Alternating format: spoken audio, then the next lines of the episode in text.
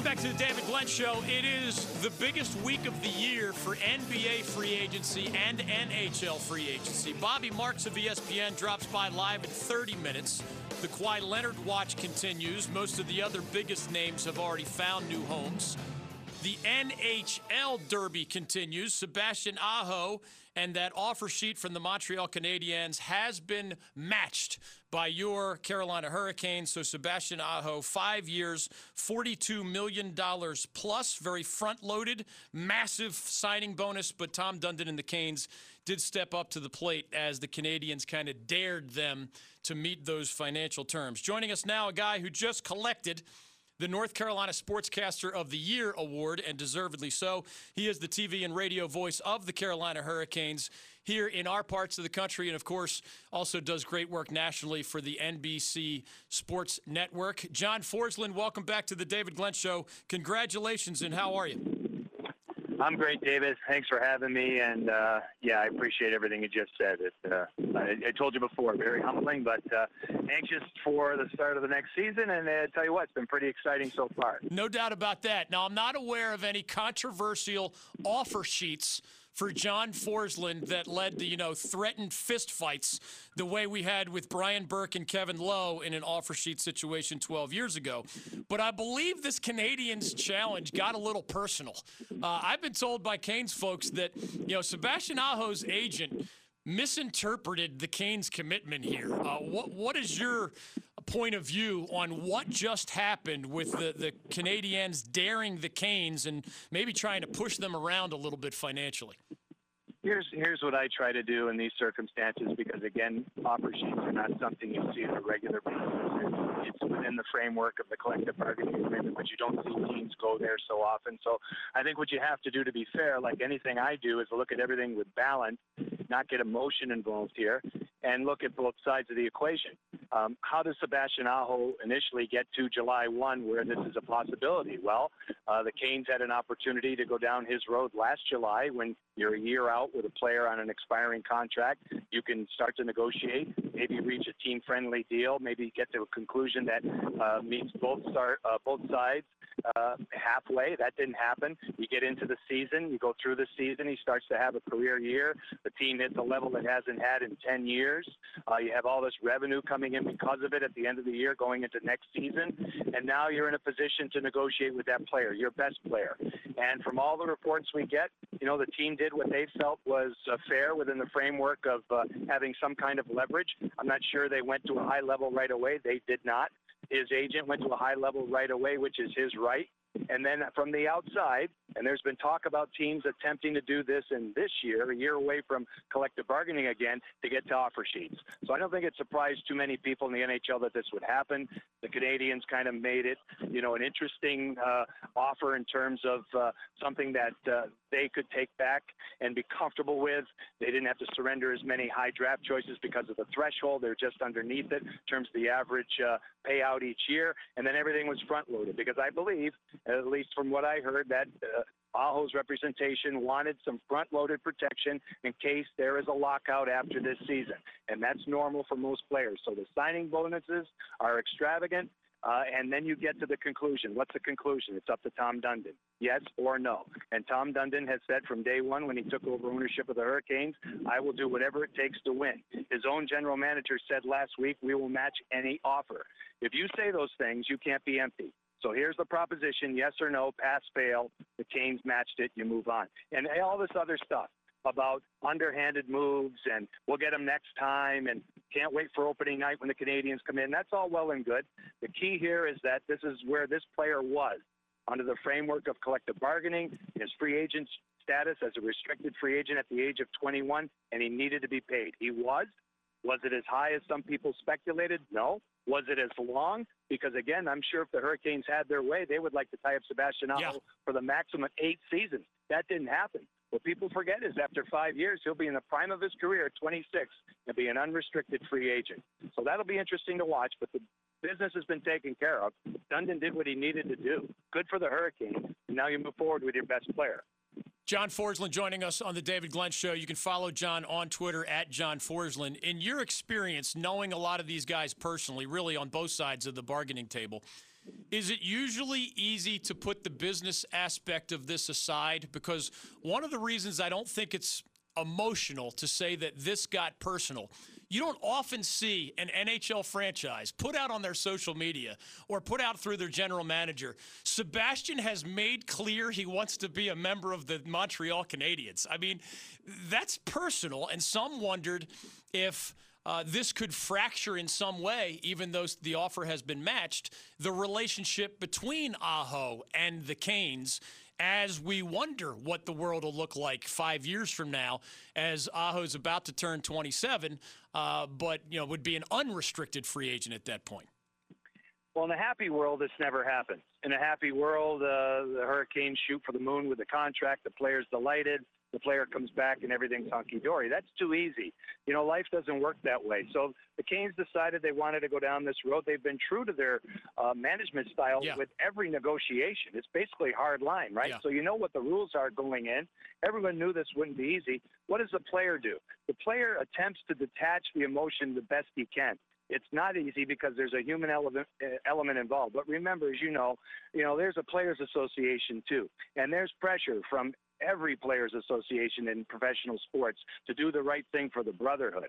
And so Sebastian Aho is probably hearing a little bit from the union too, and so is his agent about what they needed to do. The team probably feels, yeah, go ahead. It's like a game of chicken. Go ahead and do something. You member clubs, you feel you want to take us on, take us on. And then Tom, as a new owner, decides, okay, I'm ready to play with the big boys. I'm in.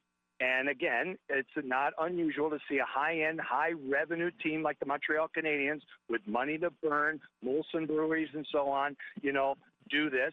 And then here it is. Now it's up to a low-revenue team. With all due respect, but those are those are the facts in a non-traditional market. You know, what do you do next? Well, that question has been answered. So the owner's serious about what he wanted to do for this player. I think when everybody gets together in September, it's bygones, be bygones. You move forward. And uh, I will say, though, to be fair too, that when you look at some of these other offer sheets in history, some of these players have moved on within the framework of that new deal. Not immediately, because you can't trade a player right. for at least a year. But in terms of cases like Shea Weber and Ryan O'Reilly, you know, they've moved to a different team within the framework of that new deal just because it's not the same anymore. So, yeah, every time you do a new deal, not always the same. John Forslund is joining us. That style of management that you mentioned, I think, actually has paid off well for the Canes far more often than it has had maybe some of these more tricky repercussions. I, I laugh because so many Caniacs, as well intended as they are, when they see for the first time in a long time this wonderful goaltending tandem, you know, not only Peter Mrazek and Curtis McElhinney and their performances, but great guys and at a low price. I mean, it was ideal, right? You get above average and often elite goaltending at a bargain basement price last year. Fans would say, whatever you guys want, yeah, we'll sign on the dotted line. What is your perspective with the way things played out? From my point of view, John, Peter Mrazek at roughly three million a year is very reasonable, without you know kind of caving into whatever his original demands are. And a James Reimer as his backup at about three million a year. I don't know if it's going to stay Reimer as the backup, but to me, that's as good a one-two punch going into a season as the Canes have had in a long time. What do you see? Well, there's an overinflated contract with the Edmonton Oilers, and the goalie's name is Mikko Koskinen. And this goaltender was given a, I believe it's a four-year deal in excess of four million annually from Peter Chiarelli, the ousted general manager of the Oilers last season, with very little experience. He had a good year this year, late bloomer. They got to a big deal when that deal was consummated, I think every goalie that was, you know, going down this unrestricted road kind of looked at that and said, okay, that's kind of my benchmark. If that guy can get that, I should be in the neighborhood of close. And based on Mrazek's resume, you know, taking a chance on himself and signing a one-year ticket last summer, a million and a half, and then having the year that he did a career season and taking the Hurricanes to that level, I'm sure he was looking at that benchmark.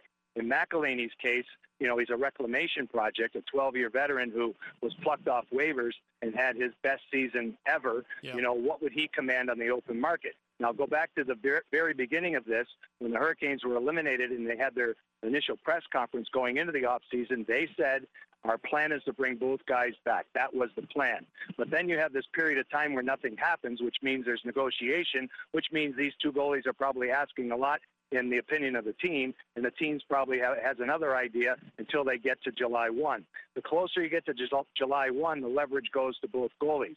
It's interesting what happens here. The Hurricanes, I think, did a really good job with Scott Darling. Here's a goalie that wanted to buy out, who was not going to play for the team but would cost money, hard money.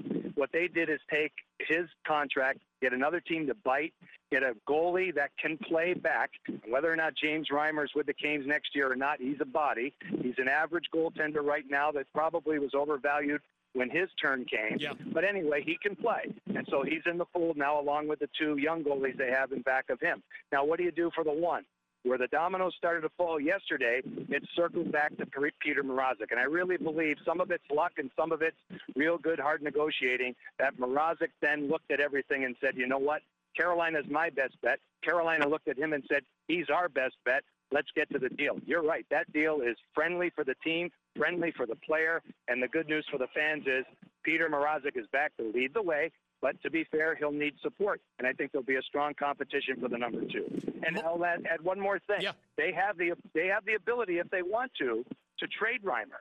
Columbus right. Blue Jackets do not have a goalie as we speak today, David. Right. They could make a deal and get a player back for James Reimer. Just thinking out loud. So that was really good in terms of how they manipulated Darling. Agree. And most of these transactions, I mean, going all the way back to getting rid of a bad Victor Rask contract and picking up Nino Niederreiter, getting rid of the bad Darling contract, and whatever, however it turns out, Reimer's at least a capable player and infinitely better than than Scott Darling was. Maybe the only recent transaction that made me scratch my head, and I need you to help me understand it.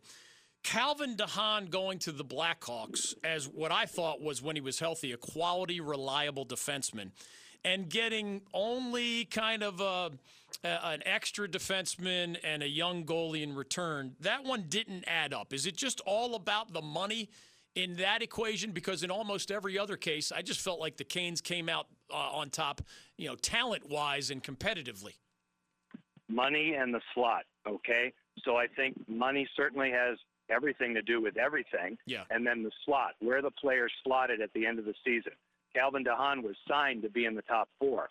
As the season went along, that wasn't going to be the case. He was going to be a 5 6 guy. It's a hard decision. It gets back to the hard line approach. Is it a popular decision with his teammates? Likely not. Is it a popular decision with some of the fans? Likely not. Is it a popular decision with the player and his family because they love Raleigh? No way. Okay. Right. But I think what they did is get ahead of it before you get the second year out of the way, the third year out of the way. Here's a player who's probably a five, who's had injury concerns, who's into his late 20s, who has a relatively big contract. You don't want to get saddled with the deal late. So they made a decision, just like they did with Jeff Skinner. They made a decision. And you live by your decisions, but you have to jump in the deep end. You can't go in the shallow waters. You can't take the easy way out. They didn't with this one. It did fracture some of the chemistry, I yeah. believe, which is dangerous because that was uh, at the head of everything the Hurricanes did last year. But I can understand why because they basically surrendered a five defenseman that was coveted by another team for that for that role or better, and they opened the door for some young players that need a chance. The only thing that's cloudy is Van Riemsdyk's injury. You know whether he's ready to go at the start of the year because it's going to test their depth, and right. then of course you have the contract of Justin Faulk coming up on the horizon too. Sebastian Aho has been retained. The goaltending situation probably has been solidified. Uh, what's next on the John Forslund offseason pecking order? Is it just waiting and seeing about Justin Williams' retirement decision? Is it uh, you know adding more scoring, or is Erik Haula from Vegas part of that already in camp? You know what what's next? With Erik Haula, they did a good job with that player. That's a that's a he's an excellent third line center. He can play in the power play and kill penalties. He's really fast. He's had some injuries that might be a concern. Not only the knee injury last year, he's had some concussion history. So you got to be careful with that. But that's a, that was a good deal for Yeah. depth. I think what they need now is some abrasion. Michael Ferland's departure is, is, has created a void with this team. When you look at it right now, there's been a lot to do about the goaltending. There's been a lot to do about Sebastian Aho. David, that gets you back to the same. the Hurricanes are just Yeah. at the same right now, taking a chance on some younger guys like a Marty Necas to make the grade next year. I think they might be okay where it is with this group, but I really think they got to be tougher. They're going to have to add a guy, in my opinion, that's going to get to the uh, the inside of the ice and perform a role like Ferland did. It will make the team better. Lots of skill, a little bit light, uh, a lot of creativity, but it's it's been shown in the playoffs. You got to get heavy too, and I don't see that in their makeup right now. Aside from you know the buzzsaws like Mark Milken, if they do resign McGinn, which they should, you know those are those are guys that give you a little bit of that. But I'm talking about the real deal presence of a Ferland when he was playing well. Uh, a guy like Tom Wilson in Washington, Reaves in Vegas, you know, Yeah. players like I think they need something like that. I don't know where that guy is, uh, but we'll see. With you, we knew the contract was up on June 30th, and sure enough, you and Tripp Tracy, and I know Mike's back as well, Maniscalchi. Uh, we we fortunately have one of the great broadcasting teams in place for at least another year. Uh, with some of these others, the, the timetable is less clear. Justin Williams, uh, you know, do you can you read those tea leaves? I mean, some Caniacs are telling me, oh, if he was going to stay on the roster, he would have told the team by now as they make these other decisions. Do you have any, you know, educated guesses on that, or is it, you know, the longer we wait, the more we have to doubt whether Justin Williams is going to keep playing hockey?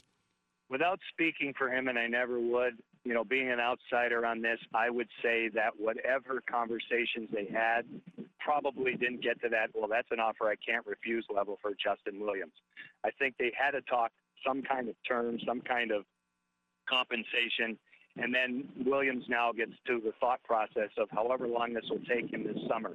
Obviously, it's not a slam dunk decision for he and his family, but there was a comment made about looking at other opportunities too through free agency. That one there, uh, I don't know if it's real or not, but I, I would think that this is not exactly a, a cut and dried situation for him. So I, I really believe that's I think that's really important uh, in terms of that because if he leaves the team, there, it's different. It will just be different.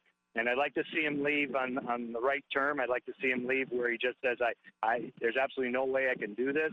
But the longer this goes on, it also encumbers the Hurricanes a little bit. I think they want to know what they can do, you know, the deeper they get into the summer. Maybe they're comfortable with this and they'll give them all summer if they have to. But as we get in through July, I think it'll get closer to D-Day in terms of this. And, and, and I only hope for the best because, as we know, he's a first cabin guy across the board. Last thing for John Forslund. You've been around a long time. You watch all of these teams beyond the Hurricanes.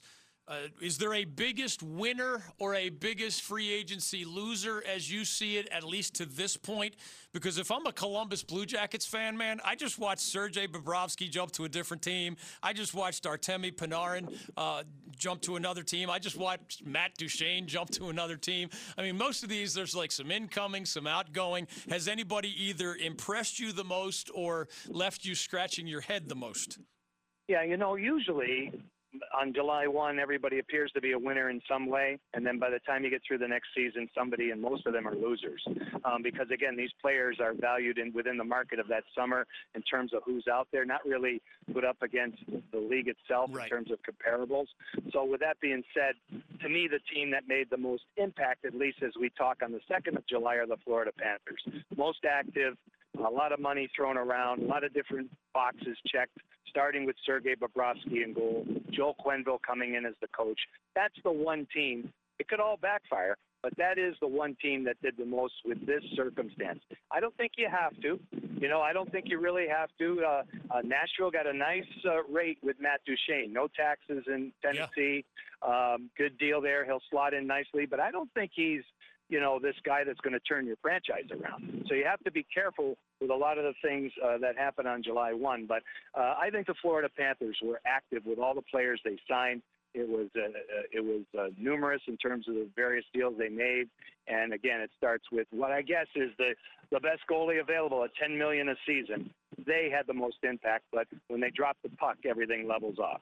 John Forslund, North Carolina Sportscaster of the Year, and the recipient of a new one year contract as the voice of the Carolina Hurricanes. Great to have you back on the show. Great to have you back with the Canes. Enjoy whatever you have of an off season, and thanks as always for the time here on the David Glenn Show. My pleasure, David. Have a great summer. You too. Bobby Marks will play the NBA version of this game when ESPN's NBA front office insider joins us live in about 10 minutes. Most of those biggest dominoes also have fallen, but the Kawhi Leonard watch continues. Bobby said earlier today that he believes the new look Golden State Warriors will not even make the playoffs this upcoming season. I will ask ask him about that. He also recently parted, uh, posted uh, about the smartest free agency deals in the NBA so far. So we'll ask him about the Charlotte Hornets demise, but also some of those uh, better headlines elsewhere in the NBA. He was a longtime front office executive in the NBA, now the front office insider for the worldwide leader, ESPN.com. 1 800 849 2761. Last call for phone calls is on the other side. Caniacs. You kept Sebastian Aho. The offer sheet has been matched. It did get personal and you will have an unrestricted free agent five years from now, assuming Aho is still here at that point but the roster looks pretty darn good as it's currently constructed. So that's good news for Caniacs. If you have a question or comment on that, 1 800 849 2761. The question of the day involved soccer. Why have the U.S. women been number one in the world for decades while the U.S. men have often been barely in the world rankings of top 25. Well, we've hit a lot of layers of that cake today. Why do we ask? Well, both the men and women are in action this week. The U.S. women take the pitch against England uh, less than one hour from now in the semifinals of the Women's World Cup. The Americans remain the favorites to win yet another World Cup. They won three of the first seven. Uh, of those on the women's side. Of course, the American men have never come close to Olympic gold or a World Cup championship. Why? A lot of reasons. We've hit most of them. You can chime in at 1 800 849 2761. Bobby Marks later. Your phone calls on the other side. We're glad you're with us on The David Glenn Show. Mike Krzyzewski joining us. We asked folks you work with at Duke if you've changed or mellowed over the years. Well, you know, mellow is having a glass of wine and looking over, you know, the sunset. You know, uh, I don't see how you can be mellow and, and coach a game. That can't happen. If it does, then you shouldn't be coaching. Keep it here on the David Glenn Show.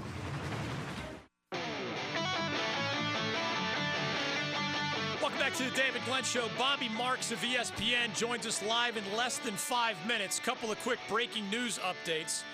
As the USA and England have taken the pitch, Megan Rapinoe, who is both a controversial figure in the eyes of some for her comments about America and the current president and other things, but also one of the true superstars of international soccer and really the history of Team USA. Nobody has more goals than she at this year's Women's World Cup. She is not warming up with the team right now. She is standing to the side as the rest of Team USA does warm up. She's clapping to her teammates in the form of encouragement, but she she has her cleats on, but she is not participating in warm-ups and is being replaced in the starting lineup by Christen Press. Now, it's an incredibly deep American team, the best in the world, et cetera. There's no doubt about that. Somebody like Carli Lloyd is one of the best players in the history, the modern history of women's soccer, and has been coming off the bench for Team USA. So we don't have all those details yet, but that's at least an interesting uh, tidbit to pass along. And then from the college basketball world comes this, and then we'll get to Bobby Marks on his winners and losers in NBA free agency. The NCAA has placed UConn's men's basketball program on probation for two years and has given the former Huskies coach Kevin Ollie a three year show cause order for failing to monitor his staff, not promoting an atmosphere of compliance, and allegedly providing false and misleading statements to NCAA investigators as they probed various violations by UConn. That's a multi time national champion, remember, Jim Calhoun, but even Kevin Ollie got one of those for the Huskies. Show cause means for three years, if anybody under the NCAA umbrella wants to hire you, they have to go in front of a committee and explain why do you want to hire this cheater, basically. Uh, so do not look for him to be getting a job anytime soon and maybe never again at the college level.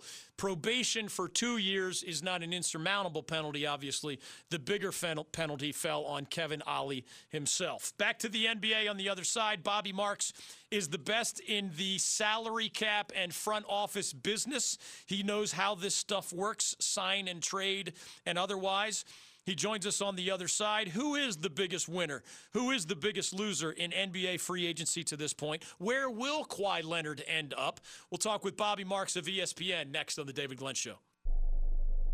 Ruffin McNeill, welcome back. I know we'll always be a huge part of you and your family. You know, this will be my last coaching stop. After this, yeah, maybe join you on the radio show or Amen. do some of that. Yeah. We'll be, we'll be doing some remote shows from your boat in the middle of the Caribbean somewhere if I have my way. You're listening to The David Glenn Show.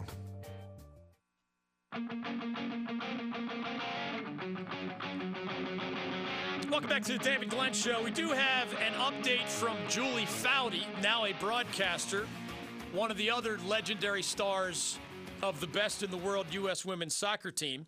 She says that Megan Rapinoe had tape on her right leg yesterday. She is making an educated guess that Rapinoe is not being replaced in the starting lineup for tactical or coaching reasons. She says if that were the case, she'd at least be warming up with the rest of the team. She believes that the tape on her right leg explains why she is not out there with Team USA as we speak, as the English squad is on the pitch and as the Team USA is out there as well. The Women's World Cup semifinal match begins here within the next 30 minutes or so. The Netherlands take on Sweden tomorrow. The championship match at this year's Women's World Cup will be this coming Sunday.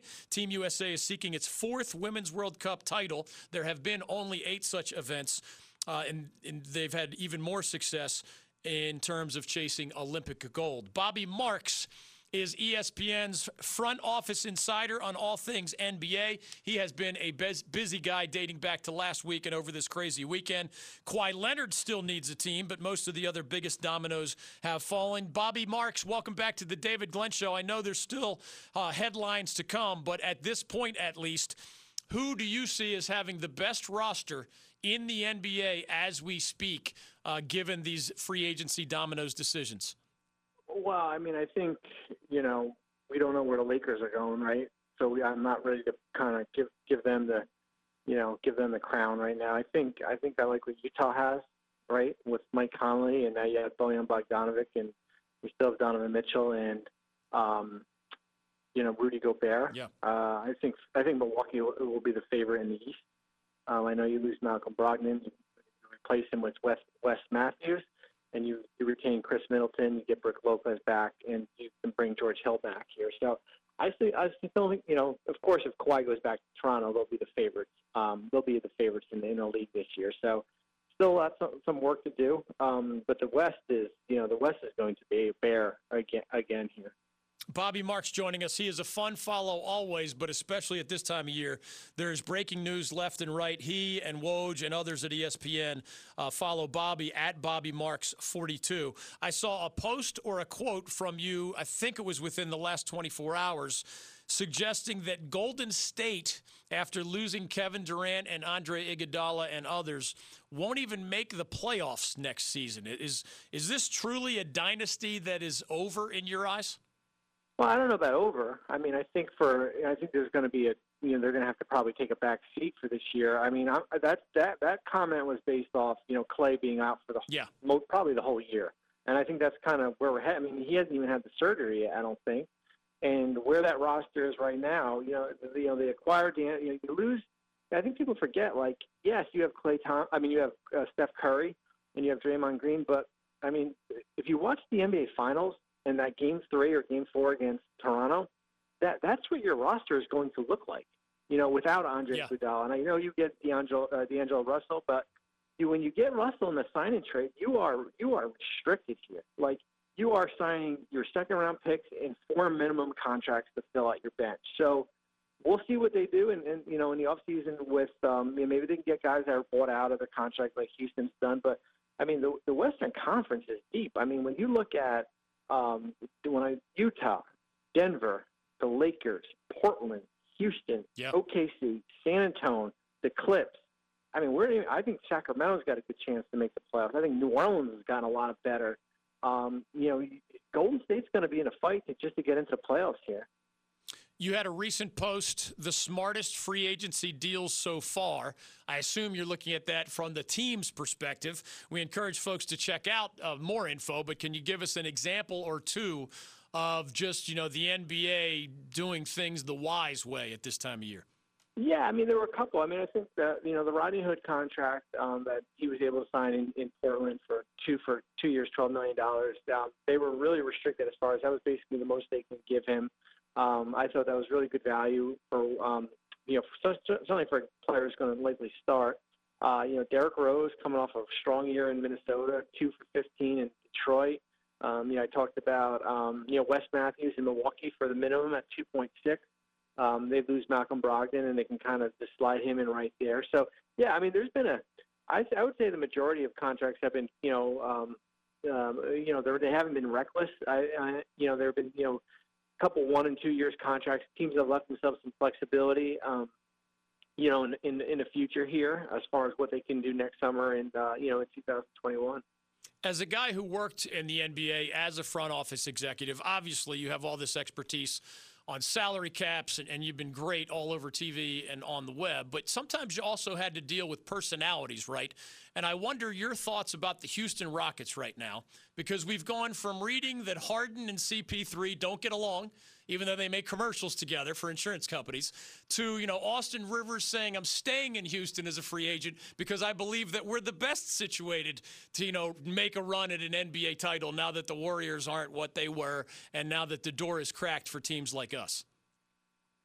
Well, I mean, I think I think Austin's right. I mean, I, I've said along that I thought Houston's probably one of the better teams in the West if they just stay out of their own way you know, and you, you put a for sale sign on the roster a week ago to try to get Jimmy Butler, right. and that falls through. So you've got some damage repair to do. You know, I mean, I, in reality, like these guys are human. I mean, right. they're not where they're not trained robots here. So um, they bring back, you know, barring a trade, they bring back the starting five. You know, and a, and a, and a good starting five here. So.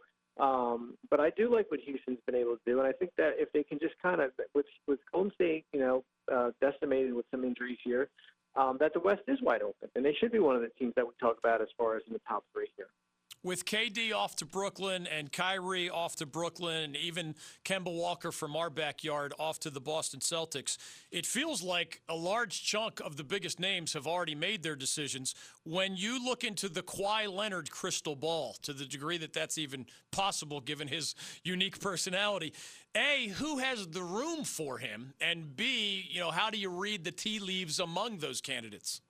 Well, it's really just three teams. You know, it's Toronto to stay home and try to win another championship, and then it's the two LA teams. You know, the Clippers and uh, the Clippers and the Lakers. I think it's interesting that we see a lot of free agents kind of in a holding pattern because they're waiting on the Leonard decision. So there's a handful of those type of guys right out there. So I think all three places can make a compelling argument. I think if you're Toronto, that we can run this group back and you know defend what we won um, a month ago. I think if you're the Lakers, you know, um, you know Anthony Davis and LeBron James as far as the new big three, and but they've got some work to do for filling out their bench.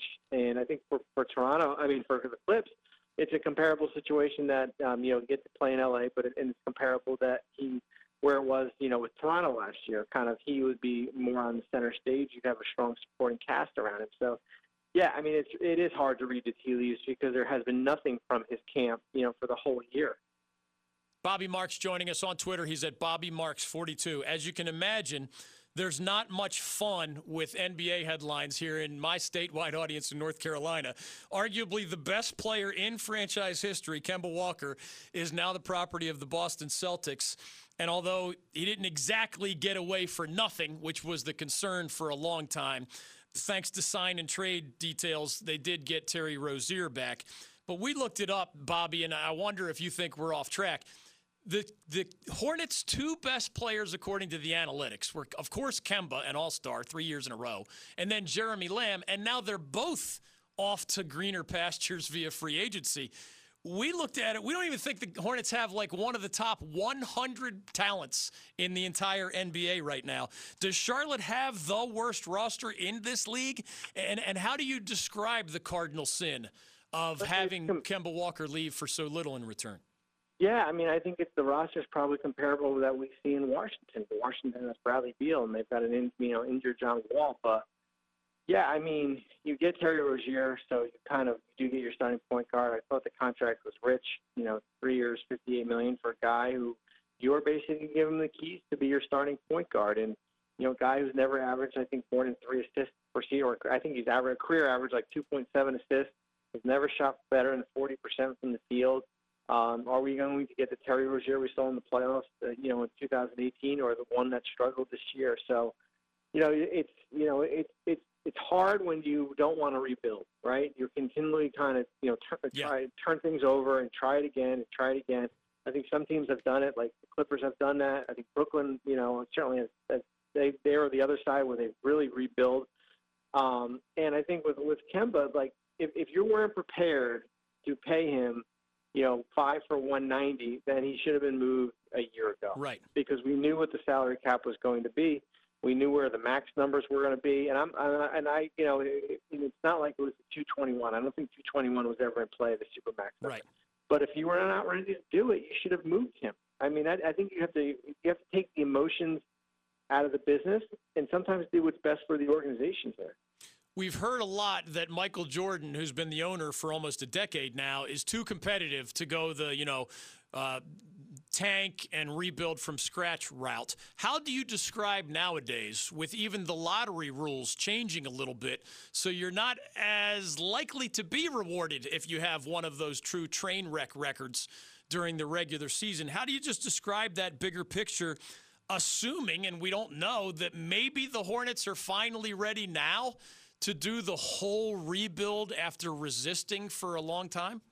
Well, it's you know with the lottery it's hard because you know nowadays you know you finish top four it doesn't guarantee anything. Like, I think see what happened in this past May where a bunch of teams in that eight to ten range jumped up there, and I think I, I think it's hard for where they are financially to hit the rebuild button because of the contract. You know that you know they're not in a position like you know like New York was in a position this this summer after they missed out on those guys where they could have gone one or two ways, right? You could have gone out and signed um, players like Portis and Julius Randle and try to stay competitive, or you could have gone what Atlanta has done, where you just take back money and you get draft picks, similar to maybe in Brooklyn. So it, it's hard to rebuild when you have, you know, with Marvin and Bismack and Kidd Gilchrist and, um, you know, um, Batum, Yeah. Batum number. I mean, until those things expire, um, it's it's hard for you to do. I mean, do, do they have value where maybe you're turning that an expiring contract into a player that has two years possibly? But I think it all comes back to you've got to hit on your draft picks, right? I mean, you've got to hit on these these you know the the Malik Monks and the Miles Bridges and the P.J. Washington, those type those guys. And I, and I hate playing Monday morning quarterback, but I said it last year at the draft when they took Miles Bridges and, and Shai Gilgeous-Alexander was taken by the Clippers like sometimes you it's it's not based on need, but maybe best you know I mean be, be- not based on um, best available, but on need, or he would have been your insurance policy if Yeah. you.